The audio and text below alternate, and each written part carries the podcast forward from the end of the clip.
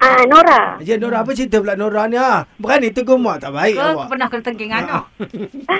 Tak adalah, saya ada pa- ada pengalaman. Ha. Ha. kalau asalkan mak ni dia buat perkara, perkara tu yang tak melanggar syarak, ha. Awak tak okey? apalah. Hmm. Ah. Hmm. Okey. Kenapa mak langgar syarat macam mana pada awak? Contoh macam tadi Taizu kata dia ada apa macam anak ikan ke apa kan. Oh, anak asalkan dia tak ikan- tak sebut pun perkataan ada ikan awak yang keluar.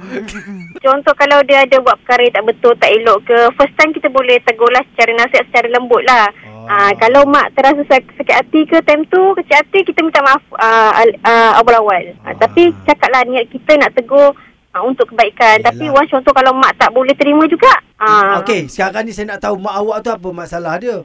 Yang sampai awak kena Maksud- tegur dia. Biasalah duduk serumah dengan mak, ah, ada je lah perkara-perkara yang ah, kadang Yang perkara tu yang kami nak tahu cerita perkara apa. Kalau awak ni gender-gender kami pun tak faham. Uh, macam uh, biasalah tak pa- letak tapawin macam gini eh tak nak cari dia juga uh, sidakan baju tak betul ah lah, uh, Awak, biasa ah, tak mengik- awak mengikut lah. Awak tak melawan. Oh, Ah, ah, tak boleh. eh. Oh, tak boleh melawan. Itulah kadang anak dia tak faham dia lawannya kita. Mama boleh tak ni ni ni ni, ni. Oh aku kena juga. Nangis, nangis. Oh, per- Hmm. anak te- anak Ah, baik. tegur anak tegur tu Hmm. maknanya Hmm. awak buat salah lah tu tak adalah anak Iyalah. nak tegur tak Kita ada kan mak sebab. dia kata ikut lah.